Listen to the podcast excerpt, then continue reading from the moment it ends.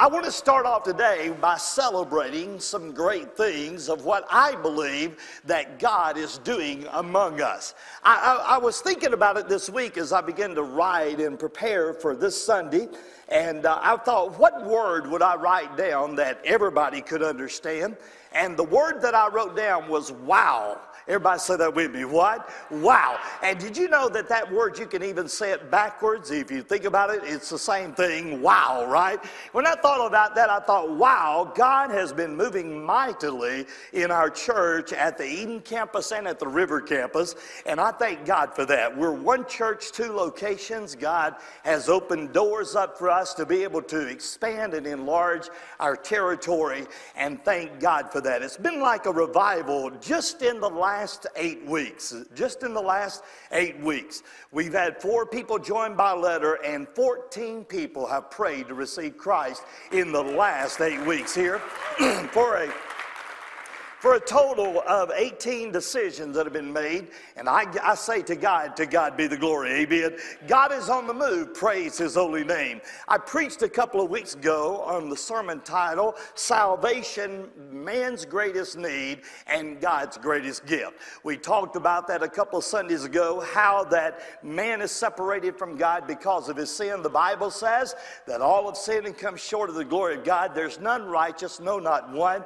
We all are guilty we all stand before God guilty, but thank God we realize that God has made a provision for us so that we can be reunited with Him, not because of our sinfulness, but because of His righteousness. And the theme of salvation, you may want to write this down, is summed up in four simple words. Write this down. The theme of salvation is summed up in four simple words. What is that, Brother Jackie?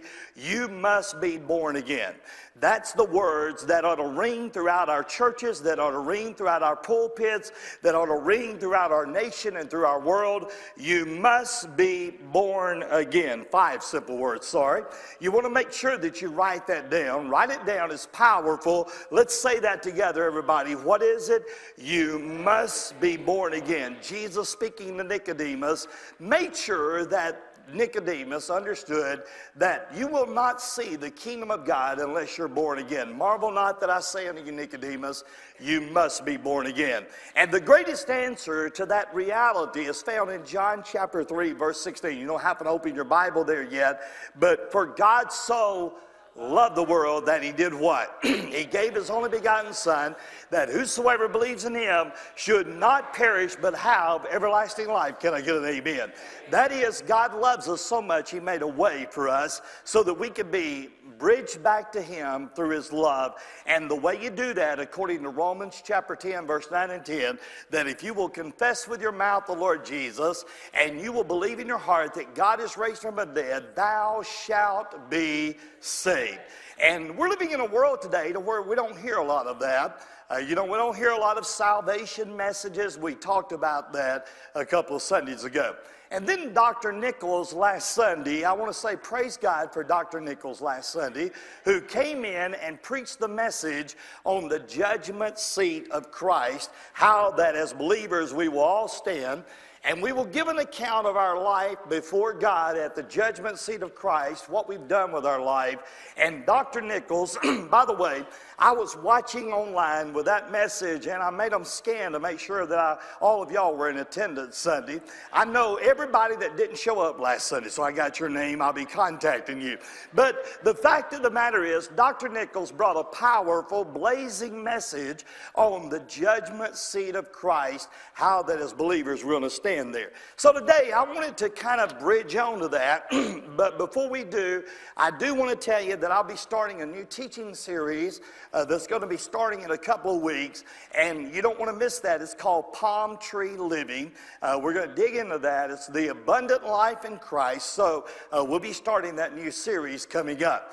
But today, I wanted to bridge on to what we talked about the last couple of Sundays, and I really wanted the title to be a question that we all ought to ponder today, and that is this the title of the message today is simply this Once I'm saved, should I join a local church and be baptized?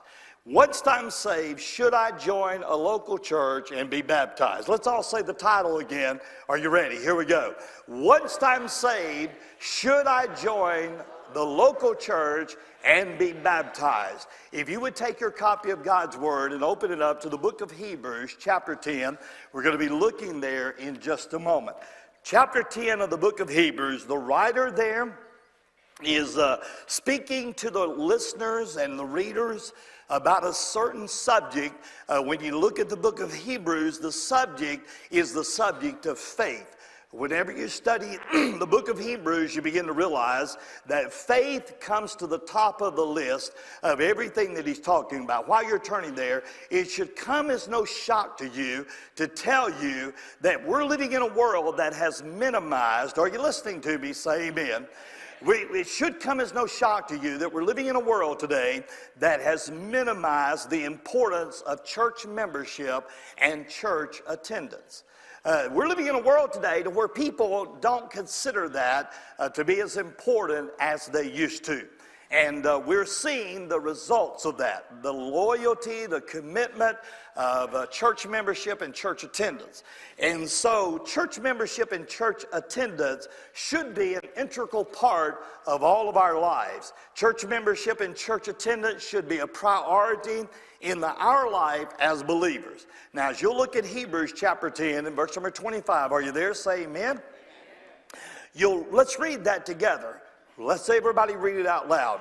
Not forsaking the assembling of ourselves together, as the manner of some is, but exhorting one another, and so much more as you see the day approaching.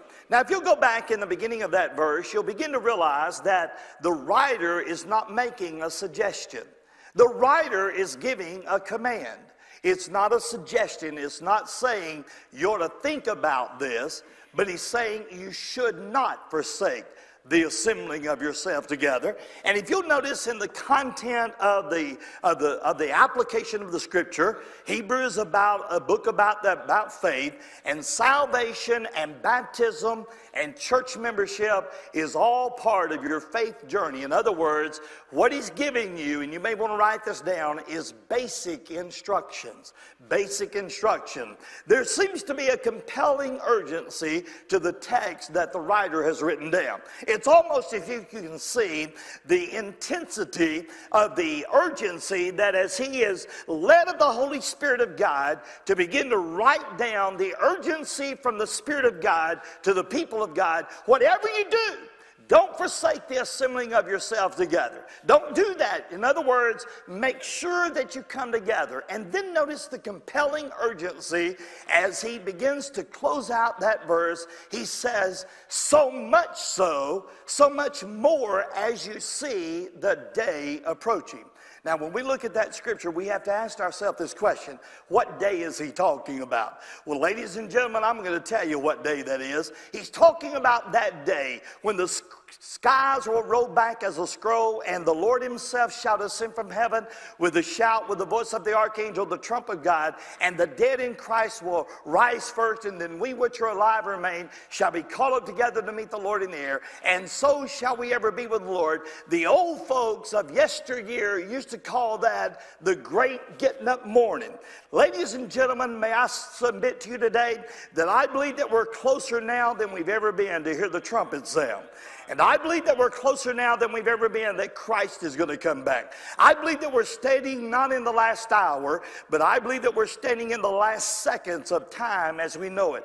I believe it won't be very long to where God the Father will lean over to God the Son and give the approval Son, go get your children. Ladies and gentlemen, Christ is coming back and he's coming back soon. Do you believe that? Can I get an amen? If you believe that, let's give him praise today. He is good and I thank God for that. Now the urgency now the urgency of the scripture seems to indicate that from the moment that the writer wrote that down it seems to indicate that from the moment he wrote that down he's giving the compelling command that you ought to assemble yourselves together. But then he says you ought to do it even more so as you see the day approaching. You ought to come together more often. You ought to be there more often as you see Christ coming back. Now, ladies and gentlemen, they believe that Christ was coming back the next day. But I believe that as we look around our world today, that we certainly could understand that if it was an urgency in that day, it ought to be an even more urgency in the day that we live in today. Because when you look around you, there seems to be a certain indication that Christ is coming back soon. And notice the compelling urgency in the penmanship of the writer. Church attendance for the believer, for the believer is a duty. The idea is to assemble ourselves together and never to forsake the assembly together.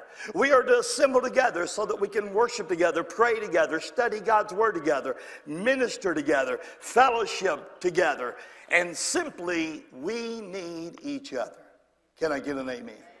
We need each other. You know how encouraging it is to come to church on Sunday morning, see all of y'all? You know how encouraging it is for my wife to drive to church with me, thinking my husband is going to preach a message, and if nobody shows up, I'm going to have to listen to the whole thing by myself? Do you know how encouraging it is for you to come in and me to see y'all's face? And for y'all to come and how many of y'all get encouraged by seeing your brothers and your sisters in church? I get encouraged by that. Somebody will say to me, Well, Brother Jack, I was with you in spirit. Look at me. I don't like preaching to spirits. I like to see you. I want you here. It's important for you to come. Once Stephen Moore assembling, as you see the day approaching, the big idea is that the day is approaching quickly. And isn't it strange to you that in the day when we see the, the opportunity that our society, that, that when you look at society, let me, let me rephrase this, this thought. Does it seem strange to you that in the day when we see our society going further away from God, that the church is assembling less? Does that seem strange to you? Does it seem strange to you that more churches are assembling less than they are more frequently? Doing away with services, doing away with night services, doing away with Wednesday night services, doing away with revivals. When we look at revivals, you used to have two week long revivals and everybody showed up and man, the Spirit of God fell and things happened and lives changed. Then we went to one week and prayed somebody would show up. Then we went to three days of revival. And now, very rarely do you hear about a revival. Did you know that when you think about this, we, we need to get serious about our commitment in being baptized and being a member of a church? So, so let's look at point number one. Are you with me? Say amen. Here's point number one a question. I want to start off with a question today and that is this. Would you read the question with me, everybody? What would the world look like without a church?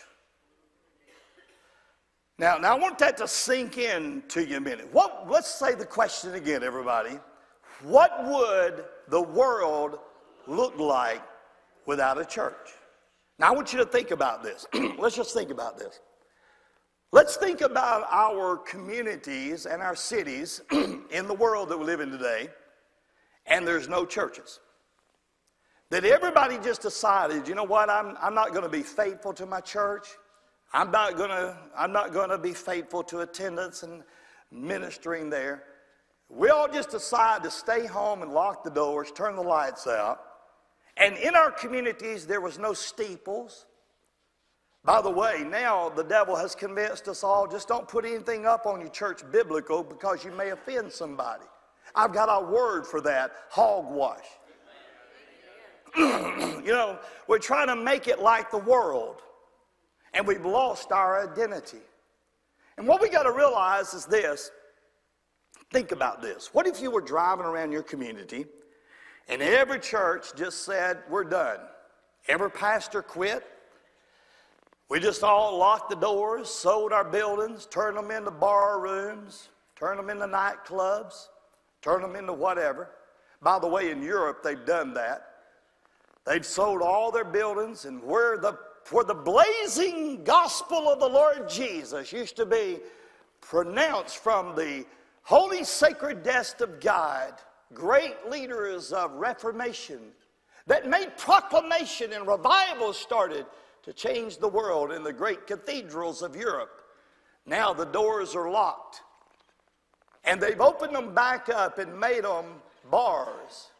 And where people used to sit to hear the Word of God, now they're sitting and drinking in the cathedrals, partying.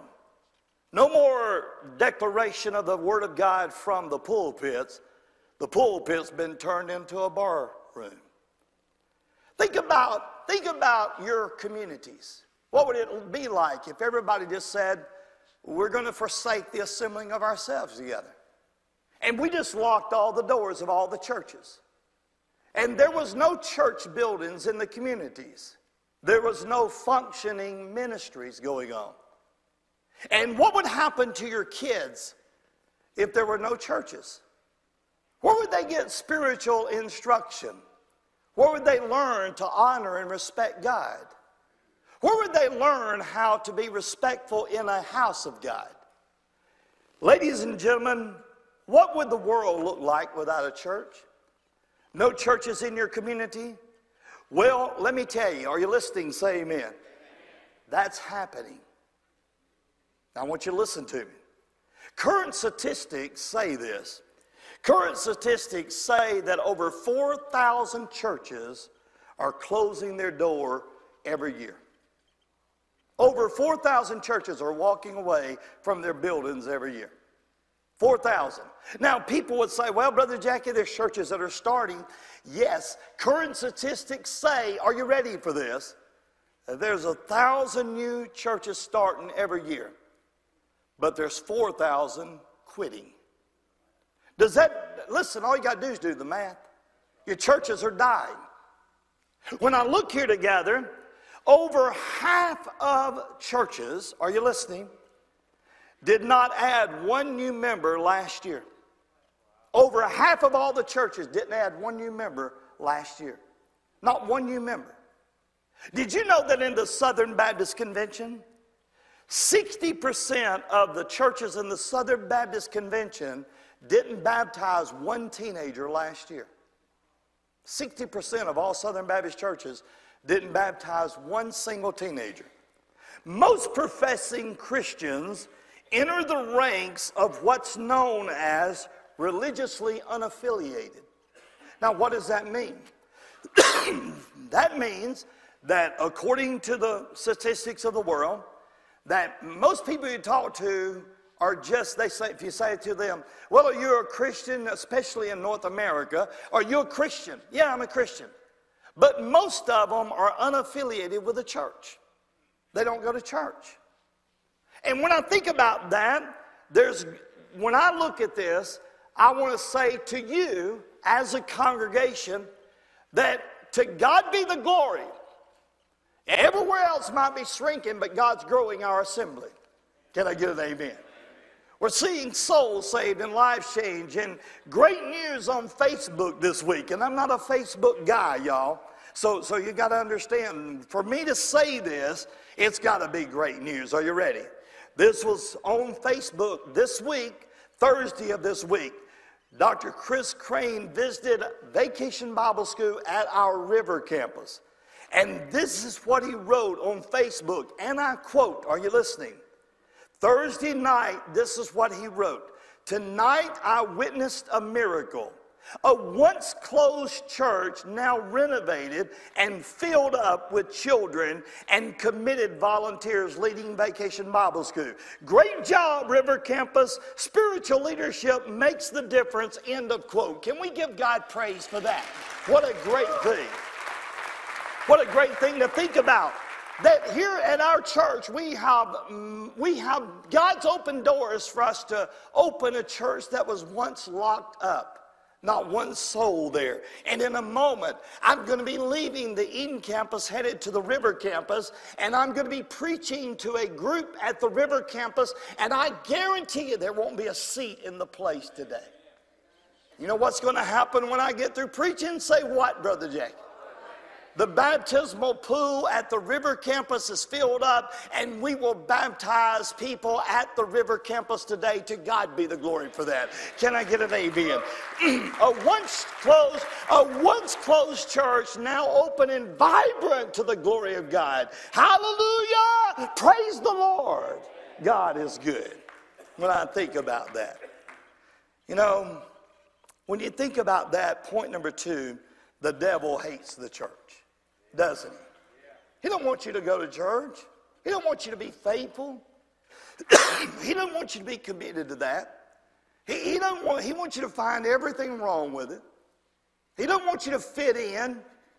He, he wants to do everything in his power to keep you from connecting. He doesn't want the church to stand out. Did you know? and I'm going, I wish I had time to just have a fit with this one. But we become so casual that we've lost our identity. Now, let me say that to you again. The churches of today have become so casual that they've lost their identity. What the devil wants to do is get the church to blend into its culture. Can I tell you this, my friend? God never called us to blend in our culture, He called us to change our culture. And because of that, a church ought to be different than the world. When you walk into church, you ought to know you're walking into church. You're not walking into a party.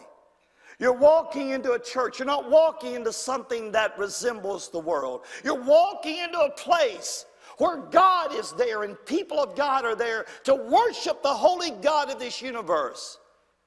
This place ought to be different. That's why, and I may be old fashioned and people may not like it, and I'm cool with that. You'll only have to put up with me until I die.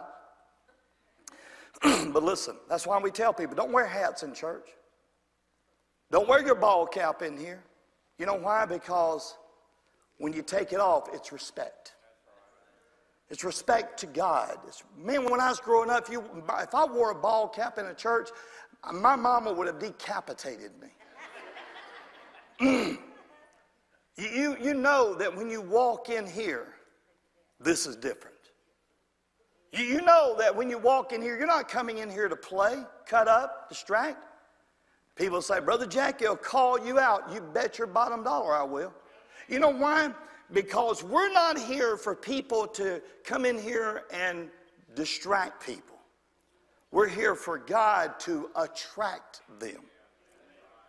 And the devil would love to distract. We're not here to, we're not here to do all the things the world does. We're here to dig in learn from God, respect Him, and honor Him. Can I get an amen? So, so if you're looking for a place that, yeah, we have a lot of things to do. We got ball fields. We got all kind of things going on. You can wear your hat anywhere, but in here, uh, we don't have drinks and popcorn in here. We don't do that. Why?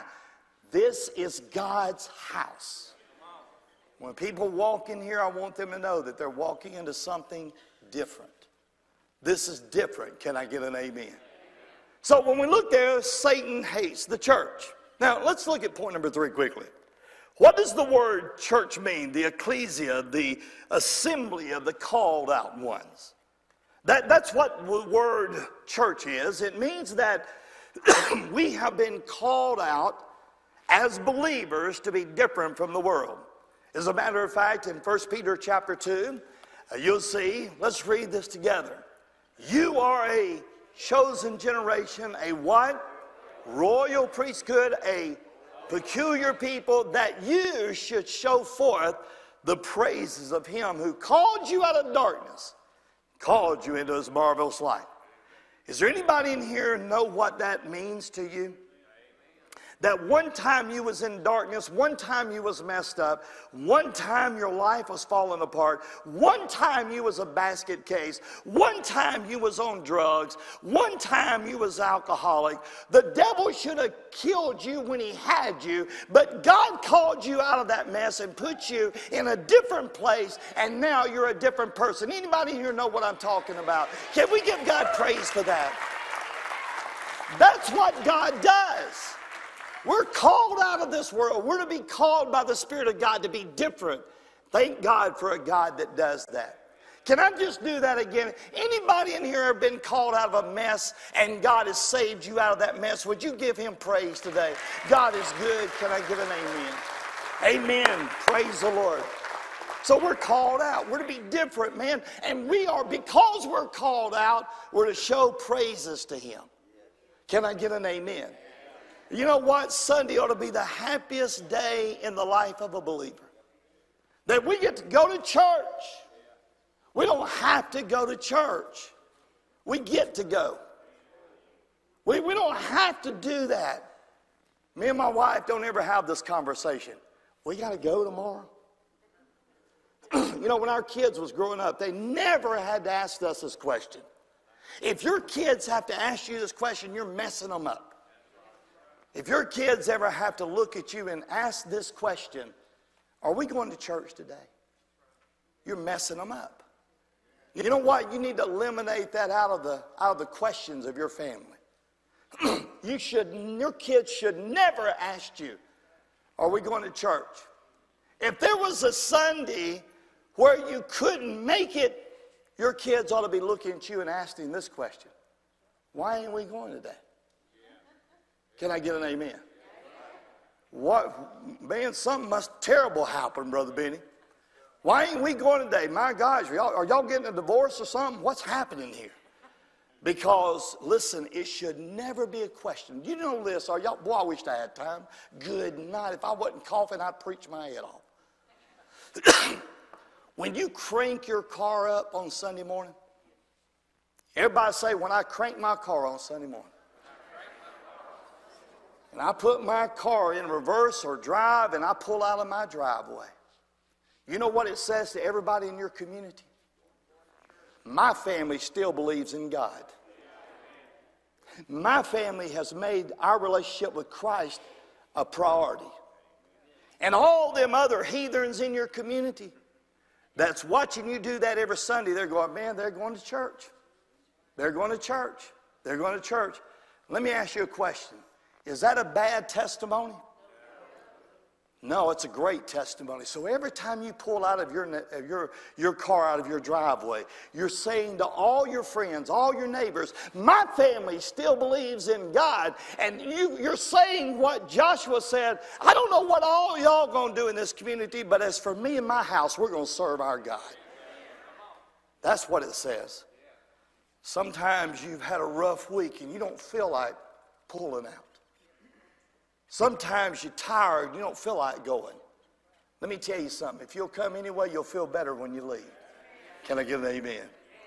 The church, number four, is the visible manifestation of the body of Christ on earth. you know, when you think about it, when y'all come together on Sunday morning, that, and the world looks at y'all, they're seeing a manifestation of Christ on the earth. Little pockets of Jesus everywhere. Colossians 1:24 says these words, "Who now rejoice in my suffering for you and fill up that which is behind of the afflictions of Christ in my flesh for his body's sake, which is the church." Go back and put that point back on the on the screen cuz I see people still trying to figure blanks out. Just go back and put that back on the screen because I, am just going to kind of marinate there a minute with that. You see, the church, the church, not forward, back. The church is the visible manifestation of Christ on this earth. And what a powerful manifestation that is. Well, well, let's go on then. Write this next part down. Every Christian is part of the body of Christ. How many Christians? Every Christian is part of the body of Christ. Write that down. Go to the next thing, y'all.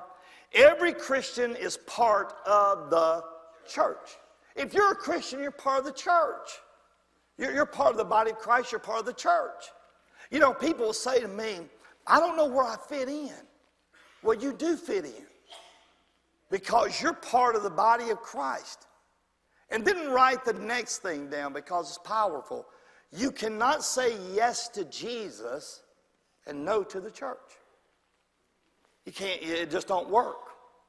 People go, well, I want Jesus, but I want the church. It don't work that way.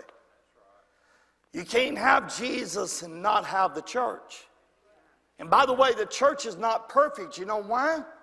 Because made up folks like me and you. And we're going to blow it every now and then. And we're going to mess it up. But here's the point you can't say yes to Jesus, no the church, because you know what? The church is his body. And the church number five is designed to grow and go. Designed to grow and go. And that's what we're supposed to do. We're supposed to grow and mature and, and, just dig in and get muscle on our spiritual bones. And we are designed to grow and go. Matthew 16, 18 says these words. If you'll just put them on the screen, it says, And I say also unto thee, Thou art Peter, and upon this rock I will what? Build my church. And say this with me, everybody. The gates of hell will not prevail. Can I get an amen? The church is not going to lose, y'all. The church is not going to lose. Then look at Acts 2:47. Praising God, having favor with all the people, and, and, going from house to house. And that's what God does with the church. The Lord added to the church daily as He saw fit should be saved. God's growing the church. And then we look at Matthew chapter 28, verse 19. Let's all read this together. Go ye therefore and teach all nations, baptizing them in the name of the Father in the name of the Son, and in the name of the Holy Ghost. Amen. What are we supposed to be doing, y'all? We're supposed to be growing and what? Going. We're supposed to be growing and going. That's what we do. We're supposed to be growing together. People go, well, you know, uh, Brother Jackie, how's it going to church? And by the way, all the preachers have this conversation all the time. They, they're asking, how many do you have in church Sunday? And you know what? What that means is how many was there. And you know what? People go, well, does numbers matter? Yeah, they do. You know, if, if numbers wasn't important, then God wouldn't have put it in the Bible. There's a book called Numbers in the Bible. But listen to me. If I count right here er, on this front row, are y'all, can y'all see the front row? All right, now look here. Let's, let's count the front row together. Y'all ready? One, two, three, four. How many of y'all would like to see six on the front row next Sunday? Anybody in here would like to see six on the front row? By the way, I'm proud of y'all for sitting on the front row. Nobody ever sits on the front row. How many of you like to see more, two more people come to Christ because these four are here this Sunday? God changes their life. They, they go and they reach two more. They give their heart to Jesus next Sunday. How many of y'all like to see that? well, you know what? Four plus two is six. Plus two more is eight. Plus two more is ten. Plus two more is twelve. Plus fifty more is whatever. hundred more is How many of y'all know we ought to be reaching people for Jesus? And if you reach people for Jesus, you don't decline, you, in, you increase. And that's what God wants to do. Okay. Let's look at point number six real quickly. and that is this. Read this part with me. Every Christian should find a local assembly and make it their church home. How many Christians? Every Christian. Every Christian ought to find a local assembly and make it their church home.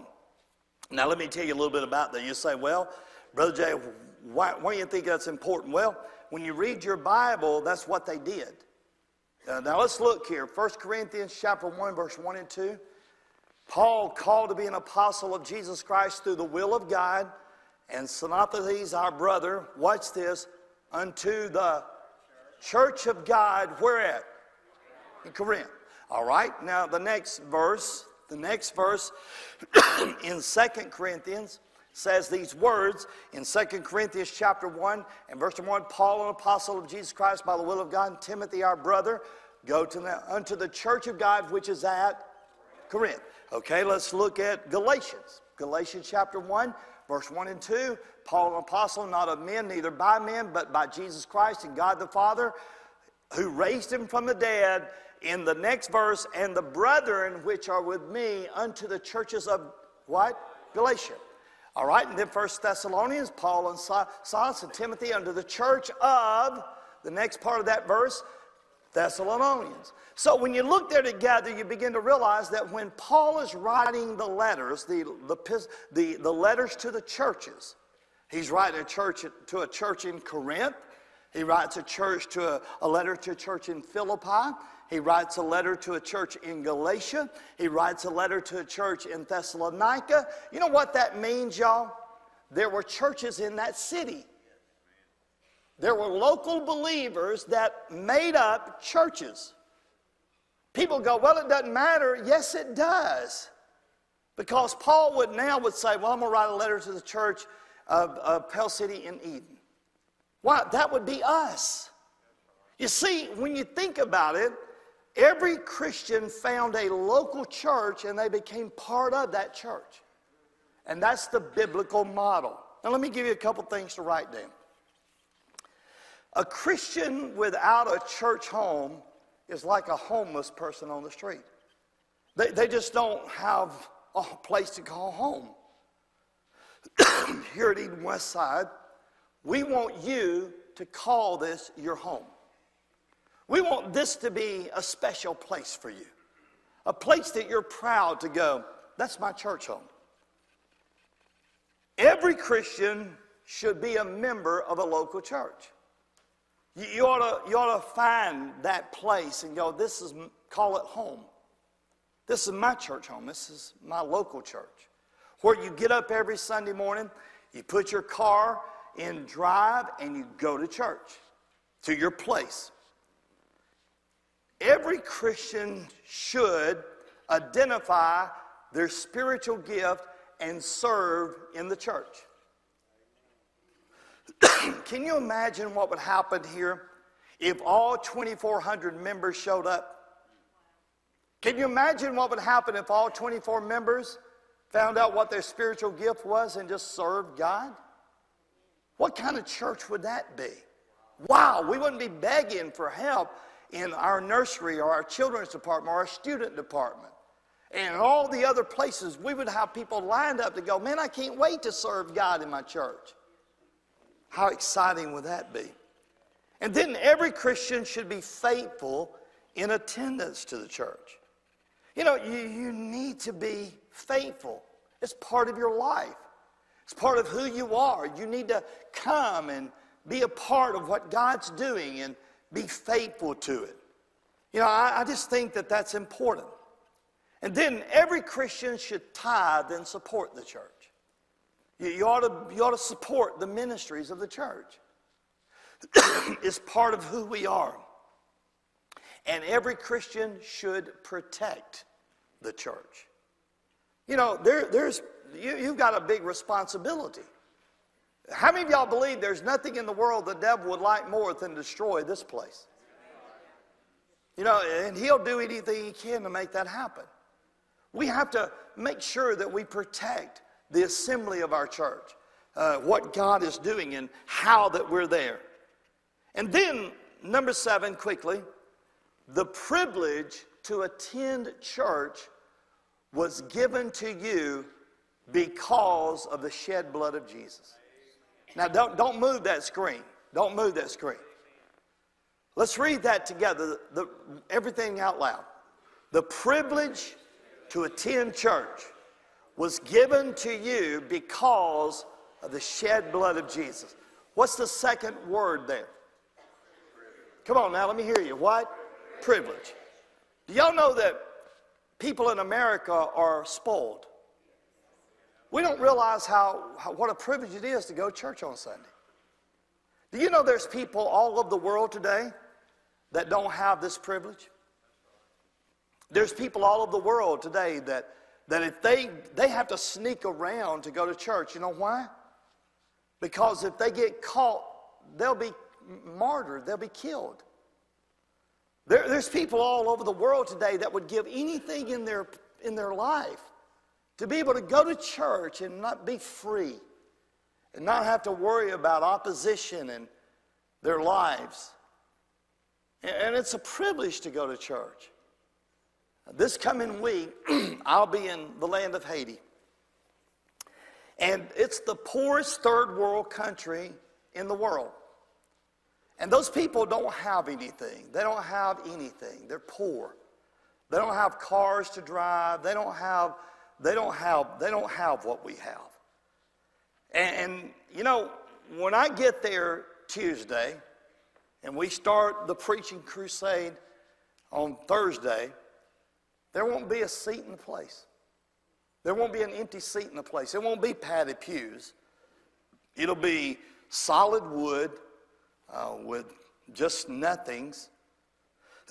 there won't be any air conditioning.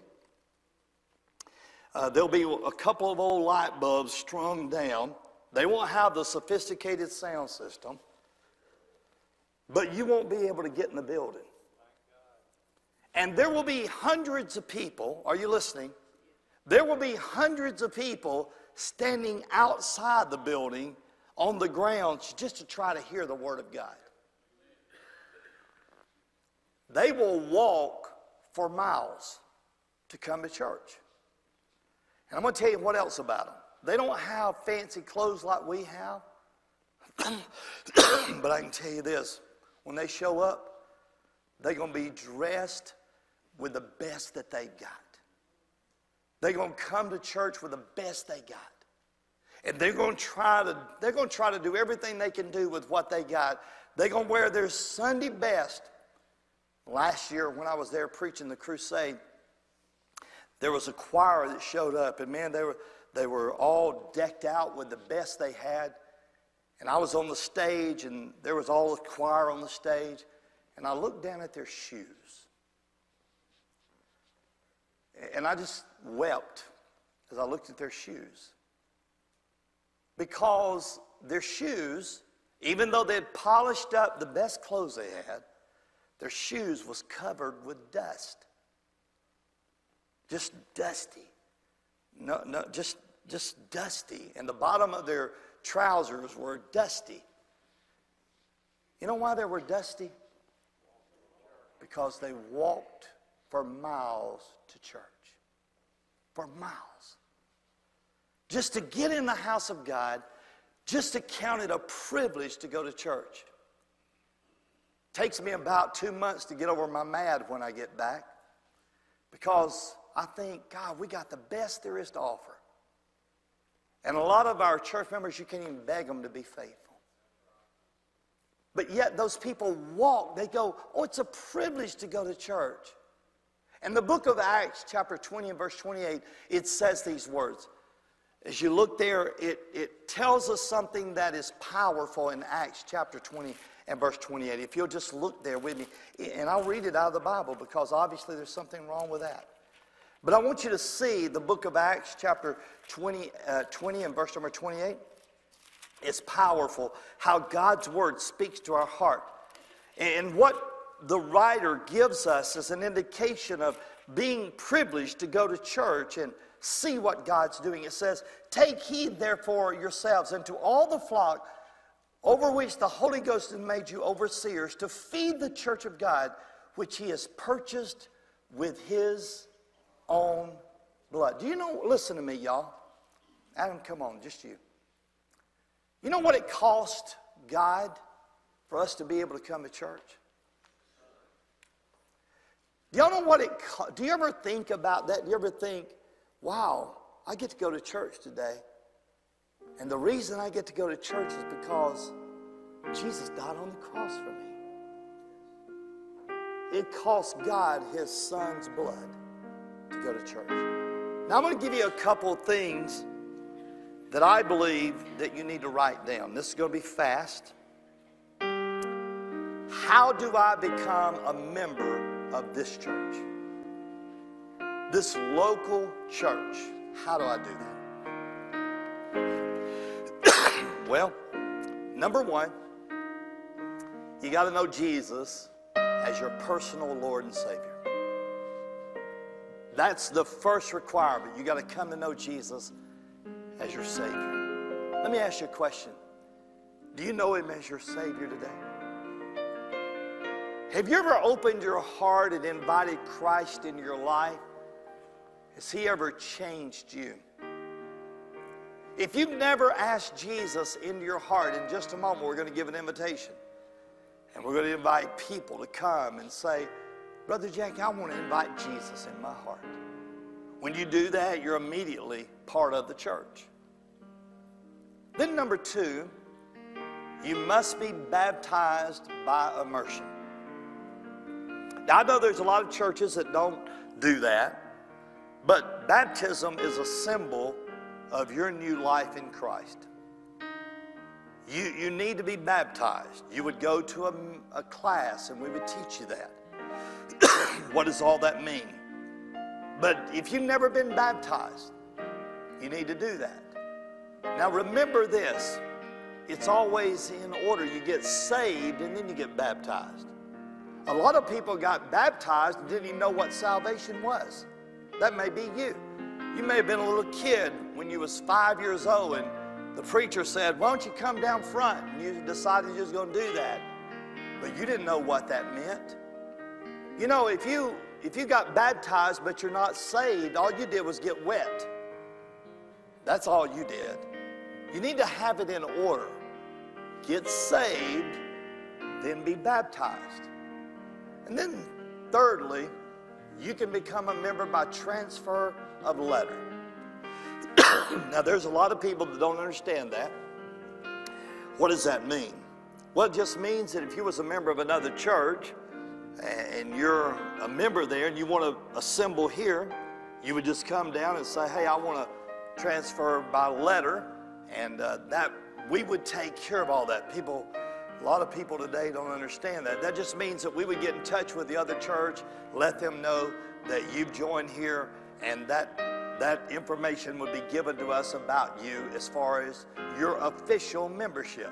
So you could come and say, I've been saved, I've been baptized, but I want to transfer my membership to Eden Westside, and we would take care of that.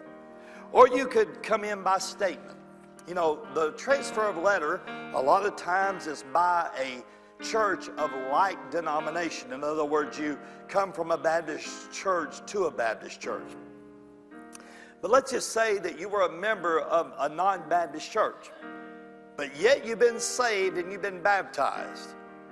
Then you would come in by statement by saying, Hey, I have been saved and I have been baptized. I know Christ, I've been baptized by immersion. I'd like to be a member of this church. We would take that as your statement, and then you would come in and be a part of the family of God here at Eden Westside. But I want to give you a bottom line today. The bottom line is this church membership is a, say it, commitment. That's what it is. It's making a commitment. it's saying, I want to commit to serve God in this church. By the way, just so you'll know, I would join here if I wasn't a member today. I just go, that's why I want to be a member. Uh, me, and, me and my wife would walk down the aisle today and we'd say, we want to be a member of Eden Westside. We did that 31 years ago. It would be an honor. It would be an honor today when I give this invitation that some of you would say, you know what, Brother Jack, I need to do that.